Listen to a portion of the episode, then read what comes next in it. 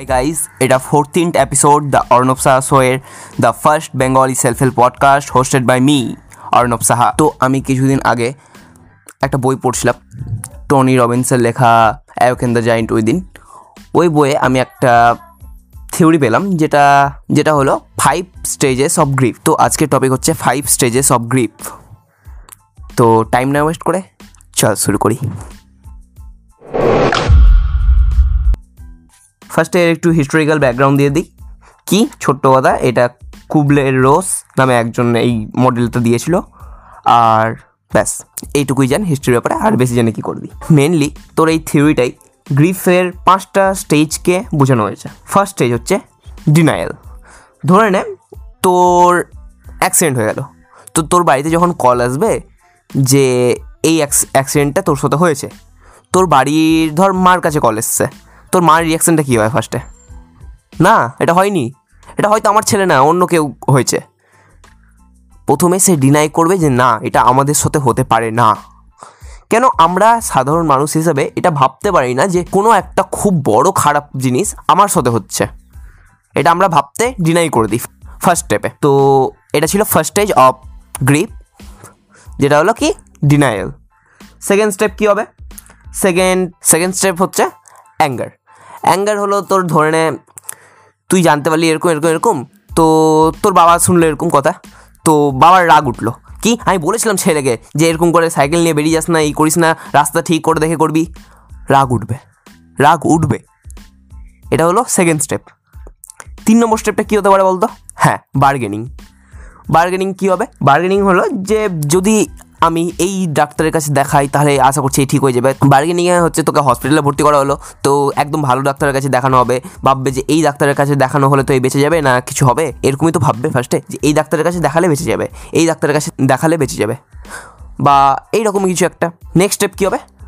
Depression ধর, তুই কমাই চলে গেছিস, তোর বাবা মা ডিপ্রেশনে চলে যাবে। হয়তো সেদিন তুই তোর মার কাছ থেকে অনুমতি নিয়ে গেছিলি, তো তোর মা হয়তো ডিপ্রেশনে ভাববে যে কেন যেতে দিলাম। তোর বাবা ভাববে, কেন একে আমি মোটর সাইকেলটা কিনে দিলাম? তাহলে হয়তো এই অ্যাক্সিডেন্টটা হতো না। এটা ভাববে, এটা ভাবতেই হবে আর ফিফথ স্টেপ হচ্ছে অ্যাকসেপ্টেন্স মানে তোকে ভেবে নেবে যে, না, এটা হয়ে গেছে। আর এটা থেকে বাঁচার কোনো উপায় নাই। এটা হয়ে গেছে। এবার দেখি কী করে একে ঠিক করা যায়? এবার রেজাল্টের দিকে ফোকাস করবে সবাই, যে কি করে ঠিক করা যায়। এটার দিকে না, যে কেন হলো, কীভাবে হলো, এটা করলে কি হতো, না হতো, এই পাঁচ স্টেজ হচ্ছে ফাইভ স্টেজেস অফ গ্রিফ তো আমি এখানে তোকে দুই তিনটে এক্সাম্পল দিয়ে ভালো করে বুঝিয়ে দিচ্ছি। ধরে না, তুই একটা ক্রিকেট ম্যাচ দেখছিস। দেখতে দেখতে দেখলি বিরাট কোহলি আউট হয়ে গেলো ফার্স্ট স্টেপ কী হবে? এ, না না, এটা নো বল ছিল। না না, এটা রান আউট হয়নি। একটু বোধহয় বেঁচে গেছিল। এই, পৌঁছে গেছিল। ফার্স্টে ভাববি তো? তারপরে? যখন দেখলি আউট হয়ে গেল। তখন রাগ উঠবে হেট এর জন্য সব ই হয়ে গেলো, সব খেলতে জানে না, শিখতে পারে না, কিছু ওই করে প্র্যাকটিস করছে না এরা, এই দেশের কিচ্ছু হবে না। ভাববি। তারপরে বার্গেনিং না না, এই হারলো নেক্সট যেটা আসবে, সেইটা হয়তো ভালো খেলবে। ভগবানের কাছে প্রার্থনা করি, অনেকজন অনেক রকম কাজ করে, কিন্তু নেক্সট স্টেপও খেললো না। তারপর একটু মন টন খারাপ হয়ে গেলো নেক্সট প্লেয়ারও এসে হেরে গেলো, মন টন একদম খারাপ, একদম ডিপ্রেস হয়ে গেলি। তারপরে যখন দেখলি যে ম্যাচ প্রায় শেষের দিকে আর জিতার কোনো লক্ষ্য নেই, তখন তুই কী করবি? তখন ভেবে নি হ্যাঁ আজকের ম্যাচটা হেরে গেলাম, ছাড়। তো যখন হেরে গেল ম্যাচটা, তারপরে অ্যাকসেপ্ট করে নিলি তুই। আজকের ম্যাচটা হারা হয়ে গেল, কিন্তু নেক্সট ম্যাচ আশা করছি ভালো খেলবে, আর আর নিজে নিজের কাজে লেগে যায়। এটা একটা ভালো উদাহরণ ছিল। আরেকটা উদাহরণ দিচ্ছি, ধরে নে তোর লাং ক্যান্সার হয়েছে। না না, আমি চাইছি না যে তোর লাং ক্যান্সার হোক বাট ধরতে কি আছে? ধর তোর লাং ক্যান্সার হয়েছে। ফার্স্ট স্টেপ কী হবে? না না লাং ক্যান্সার আমি, আমার বয়স কত? আটশো হলো তো। না না, বাক, আমার আমার হবে না। এগুলো তো সব বয়স্ক লোকের হয়। আর তাছাড়াও তো ওরকম আমি দূষিত জায়গায় থাকি না। ফার্স্ট সেটা ভাববি। তারপরে তুই ভাববি যে, কেন আমার সাথে কেন হলো? সবার সবার সাথে হওয়া উচিত। সবাই তো একই সাথেই থাকি, আমরা এই করি, একই সাথে তো সব মেনটেন করি। আমার সাথে কেন হচ্ছে? করি। নেক্সট নেক্সট বার্গেনিং করব। যদি আমি সিগারেট খাওয়া ছেড়ে দিই, তাহলে আর আমার ঠিক হয়ে যাবে তো? যদি আমি এই ভগবানের কাছে প্রার্থনা করি, তাহলে ঠিক হয়ে যাবে তো? যদি আমি এই কেমোথেরাপি বা কোনো ধরনের সার্জারি করিনি তাহলে ঠিক হয়ে যাবে তো? সেকেন্ড ডিপ্রেশন আর আমি বেশি দিন বাঁচবো না, দু বছরই বাঁচবো, কী করব? হ্যাঁ এটাই তো হয়। আর ফিফথ স্টেপ কি? অ্যাকসেপ্টেন্স তুই বুঝতে পেরে গেলি যে আর তো দু বছরই বাঁচবো? এই দুই বছর আমি আমার লাইফের বেস্ট দু বছর করে যাব। এটা হলো অ্যাকসেপ্টেন্স এই লাস্ট স্টেজে তোদের সবারই ফাইটার স্পিরিটটা বের হয়। আমি একটা এক্সাম্পল দিচ্ছি, এটা দেওয়া যদিও উচিত না বাট এটা আমি পার্সোনাল এক্সাম্পল একদম, এটা আমার সাথে হয়েছে। তো শুন, আমি কোটায় পড়তাম? কোটায় জানিসই লোকেরা কেন যায়? যেই আর নিটের জন্য প্রিপেয়ার করতে। তো আমি যেই মেন্স আর অ্যাডভান্সের জন্য গেছিলাম প্রিপেয়ার করতে। তো হলো কি যে আমি খুব ভালো পড়েছিলাম। প্রায় খুব ভালো পড়াশোনা করেছিলাম আমি। জানুয়ারিতে তোর ফার্স্ট এক্সামটা ছিল মেন্সের আর সেকেন্ড এক্সামটা ছিল এপ্রিলে তো আমার গোল ছিল যে জানুয়ারিতে একটা ভালো র্যাঙ্ক সিকিওর করে নিতে পারা যায়, তো খুব ভালো হয়। তো আমি খুব বেশি করে পড়েছিলাম। কিন্তু জানিস, আমার জ্বর হয়ে গেছিল। এই কখন জ্বর হয়েছিল? দিওয়ালির দুদিন আগে জ্বর হয়েছিল। তো জ্বর তো হয়ে গেছে, এবার আমি বুঝতে পারছি না। আর সেই সময় দিওয়ালিতে কেউ থাকে না, খুব কমজন ছিল। আমি ছিলাম, আমার একটা ভালো বন্ধু ছিল, আর দুই তিনজন ছিল টোটাল হোস্টেলে। পঞ্চাশ জনের হোস্টেলে প্রায় দুই তিনজন ছিল, আমি ছাড়া। তো এবার হলো কি যে আমি তো নিজের অবস্থায় পড়ে আছি, জ্বর হয়েছে, তো ভাবছি উঠবো না, ই করব না, ও করব না। তো বারবার করে প্রশান্ত আমাকে দেখে রেখে যেত। তো মানে সেই সময় প্রশান্ত আমার খুব কেয়ার করেছিল। প্রশান্তকে, ওই আমার ওখানকার খুব ভালো বন্ধুটা। তো ওই দেখা দেখা করে গেছিল। তো তারপরে যখন দিওয়ালিটা শেষ হয়, তারপরেও কিন্তু আমার সেই জ্বরটা কমেনি। তারপরে প্রশান্ত বলল যে ওয়ার্ডেনকে গিয়ে বলি। আর বললাম হ্যাঁ বল তো গিয়ে। বাড়িতে বলছি বাড়িতে বলছে যে, ঠিক আছে, প্যারাসিটামল বা কোনো এই সমস্ত ওষুধ খেয়ে নেন জ্বর ঠিক হয়ে যায়। সাধারণ জ্বর তো এইভাবে ঠিক হয় না। তো ওয়ার্ডেন এসে দেখল, বলছে, তোর তো ডেঙ্গু লাগছে আমাকে। আচ্ছা ভাগ, আমার ডেঙ্গু হতে পারে নাকি? ফার্স্ট স্টেজ ডিনায়াল তো সঙ্গে সঙ্গে সেই ওয়ার্ডেনটা ইসে নিয়ে গেল আমাকে হসপিটালে হসপিটালে নিয়ে গিয়ে এবার তোর চেক করালো। ডাক্তার চেক করল, কী করে করল আমি বুঝতে পারলাম না। গলায় হাত দিল, ই দিল, দিয়ে দেখে রেখে বলছে হ্যাঁ তোর ডেঙ্গু হয়েছে। তো তাও একটা ব্লাড রিপোর্ট করে নেব। তো আই হ্যালো আমার থেকে এখন রক্ত নিবে, ব্যাস। না, আমাকে ওখানে, সেই নার্সিংহোমে আমাকে অ্যাডমিট করে দিল। আমি অবাক। কি কি কি হলো? হ্যাঁ অ্যাডমিট করে দিল। আমার তো ডেঙ্গু হয়নি না। আমি এখনও ডিনায়ালেই ছিলাম কিন্তু। তারপরে যখন রিপোর্ট আসলো মানে সেদিন এটা প্রায় দশটার দিকে আমাকে নিয়ে গেছিল, আর রিপোর্ট এসলো তোর এই একটার দিকে। বলল যে হ্যাঁ তোর ডেঙ্গু আছে।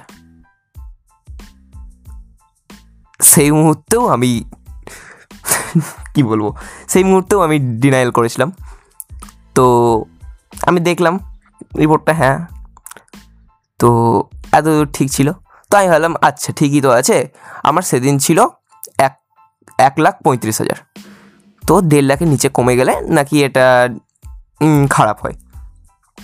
তো সেদিন কম ছিল। আমি বললাম এক লাখ পঁয়ত্রিশ হাজার, দেড় লাখ হয়ে যাবে একদিনে? তো ঠিক আছে। নেক্সট দিন। আবার টেস্ট হলো। কত হলো জানিস? গেস কত হতে পারে? ঠিক। চল্লিশ হাজার। আমার প্রায় এক লাখ প্লেট রেট কমে গেছিল রাতারাতি। ডাক্তার ডাক্তার তো বলবে না, এটা সিরিয়াস কেস ডাক্তাররা ওদের মধ্যে নিজে গল্প করছে যে, কোনটা যেন সিরিয়াস পেশেন্ট আছে।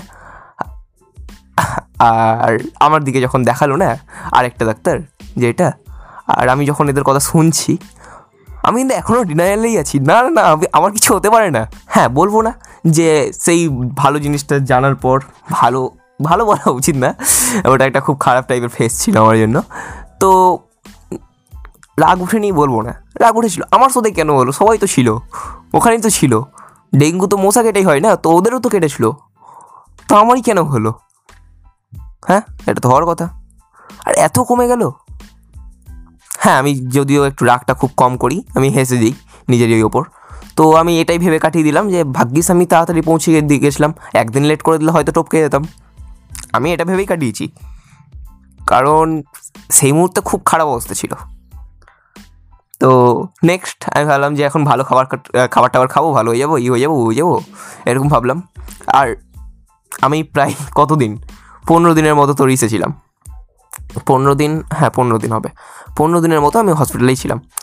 তো এবার আমি কিউই, টিউই, কী সব খেতে হয় না, ওগুলো ওগুলো খেয়ে যাচ্ছি আর ভাবছি এরকম, ওখানে তো বসে আর পড়া হচ্ছে না আমার। হ্যাঁ পড়ার জন্য আমি গোটা সাল খেটেছিলাম খুব ভালো করে। তো এবার হলো কি, যে আমি আমি মনে মনে প্ল্যান বানাচ্ছিলাম যে হোস্টেলে যাব, দিয়ে এরকম করে পড়াশোনা স্টার্ট করব, এরকম করব এরকম করব এরকম করব। হ্যাঁ বলতে ভুলে গেছিলাম যে বাবা আমাকে দেখতে এসেছিল। তো বাবা আমাকে দেখতে এসেছিল, তো সব কিছু বাবাই দেখছিলো অ্যাকচুয়ালি তারপরে হলো তোর এরকম, তারপর আমার প্লেট রেট ভালো হলো। এই এক পঁচাত্তর যেদিন হলো, সেদিন আমাকে ছাড়লো ডিসচার্জ করল। তারপরে একদিন আমাকে দেখতে বলল মানে তারপরে দুদিন পর আমাকে বলল যে, আরেকবার তুমি প্লেট রেট চেক করিয়ে যাবা। তো বাড়িতে আমি গেলাম, বাড়িতে গিয়ে প্রথম দিন বাবা বলো পড়তে হবে না আজকে, তুই রেস্ট কর। আমি তাও পড়তে যাচ্ছিলাম, কিন্তু বাবা বলল যে, না রেস্ট কর আজকে। ঠিক আছে, আমি ভাবলাম রেস্ট করে নিই কাল থেকে একদম ভালো করে পড়ব। তো কালকে উঠলাম, ঘুম থেকে উঠলাম, প্রায় যে দেরি করে উঠার কথা ছিল, তো এগারোটার দিকে উঠলাম, তো উঠে উঠে নিচে গেলাম, নিচে খেয়ে আসলাম আমি, কোনোভাবে গেলাম লিফটে করে। তো খেয়ে দিয়ে এসে আমি এবার পড়তে বসলাম। আমি কি করতে বসলাম বলতো? ইন্ট্রিগেশন আমি একটাও ইন্ট্রিগেশন করতে পারছিলাম না, যেগুলো আমি বলে দিচ্ছি পার্সোনালি আমার ম্যাথ ফেভারিট সাবজেক্ট ছিল। আমি একটা ইন্ট্রিগেশনও করতে পারছিলাম না। সেই মুহূর্তে দাঁড়িয়ে আমার খুব খারাপ টাইপের একটা ডিপ্রেশন হয়ে গেছিল। ভাবছিলাম, কী করলাম আমি? মানে আমি চেষ্টা করছি, আমি পারছি না। আমাকে দেখে দেখে করতে হচ্ছে, হয়তো ই করতে হচ্ছে। আমি কোনোভাবে কিছু করতে পারছি না। বাবা বাইরে ছিল। আমি বুঝতে পারছি না, কী করব? আমি প্রায় সেই মুহূর্তে কেঁদে ফেলেছিলাম হ্যাঁ বলে লাভ নেই, আমি কেঁদে ফেলেছিলাম সেই সময়। হ্যাঁ সেই ডিপ্রেশনটা থেকে আমি অনেক তাড়াতাড়ি কেটে গেছিলাম। বাবা যখন আসলো, তার আগে আমি চোখ টোক মুছে নিয়েছিলাম। বাবা যখন আসলো, বাবাকে বললাম আমি, বাবা বাড়ি চলো। কেন? বাবা জিজ্ঞেস করল, ক্লাস তো ছুটে যাবে তোর কয়েকটা। আমি বলছি যে, বাবা বাড়িতে গিয়ে এখন একটু ভালো করে কেয়ার টেয়ার হতে পারবে আমার, আর পড়তে ভালো পারব। তো এই লজিকটা দিয়ে আমি বাবাকে বলতে পাঠিয়ে দিলাম যে অ্যাপ্লিকেশন অ্যাপ্লিকেশন দিয়ে দেবো তুমি আমার কোচিং ইনস্টিটিউটে বাবা গেল ঠিকঠাকভাবে আমি মনে মনে প্ল্যান বানালাম। কারণ এতক্ষণে আমি ডিপ্রেশন ফেজ কমপ্লিট করে অ্যাকসেপ্টেন্স ফেজে চলে এসেছিলাম। আমার যা মনে হয়। কারণ সেই মুহূর্তে আমি ভাবছিলাম যে কী করে এবার ভালো করতে পারব, কী করে করতে পারব। ট্রেনে যেতে যেতে আমি পড়িনি, আমি একটুকু পড়িনি। আমি ভাবলাম আর পড়ব না, আমি একদম ওখানে গিয়ে যাব। হ্যাঁ বলে দিই যে দুদিন পর রিপোর্টটা করতে বলেছিল না রিপোর্টে আমার রেজাল্ট একটু বেশি ভালো হয়ে গেছিল। পাঁচ লাখ কুড়ি হাজার আমার প্লেট রেট হয়ে গেছিল, একটু বেশি ভালো হয়ে গেছিল আমার রেজাল্টটা তো ঠিক আছে, আমি বাড়ি চলে আসলাম। বাড়ি আসা পর্যন্ত আমি একটুকু পড়িনি, আমি গেছিলাম বাড়ি, শুধু প্ল্যান বানিয়ে গেছিলাম যে এটা পড়ব এটা পড়ব এটা পড়ব, একদম মানে টোটাল স্ট্রাকচার করে গেছিলাম যে আমি এইরকম করে পড়ব। বাড়িতে আসলাম প্রথম দিন জার্নির একটা ই থাকে ল্যাক থাকে। তো রেস্ট নিলাম সেকেন্ড ডে থেকে। খুব বেশি পড়েছিলাম আমি। আমার সেই মুহূর্তে আমি বলতে পারব খুব ভালো করে আমি পড়েছিলাম।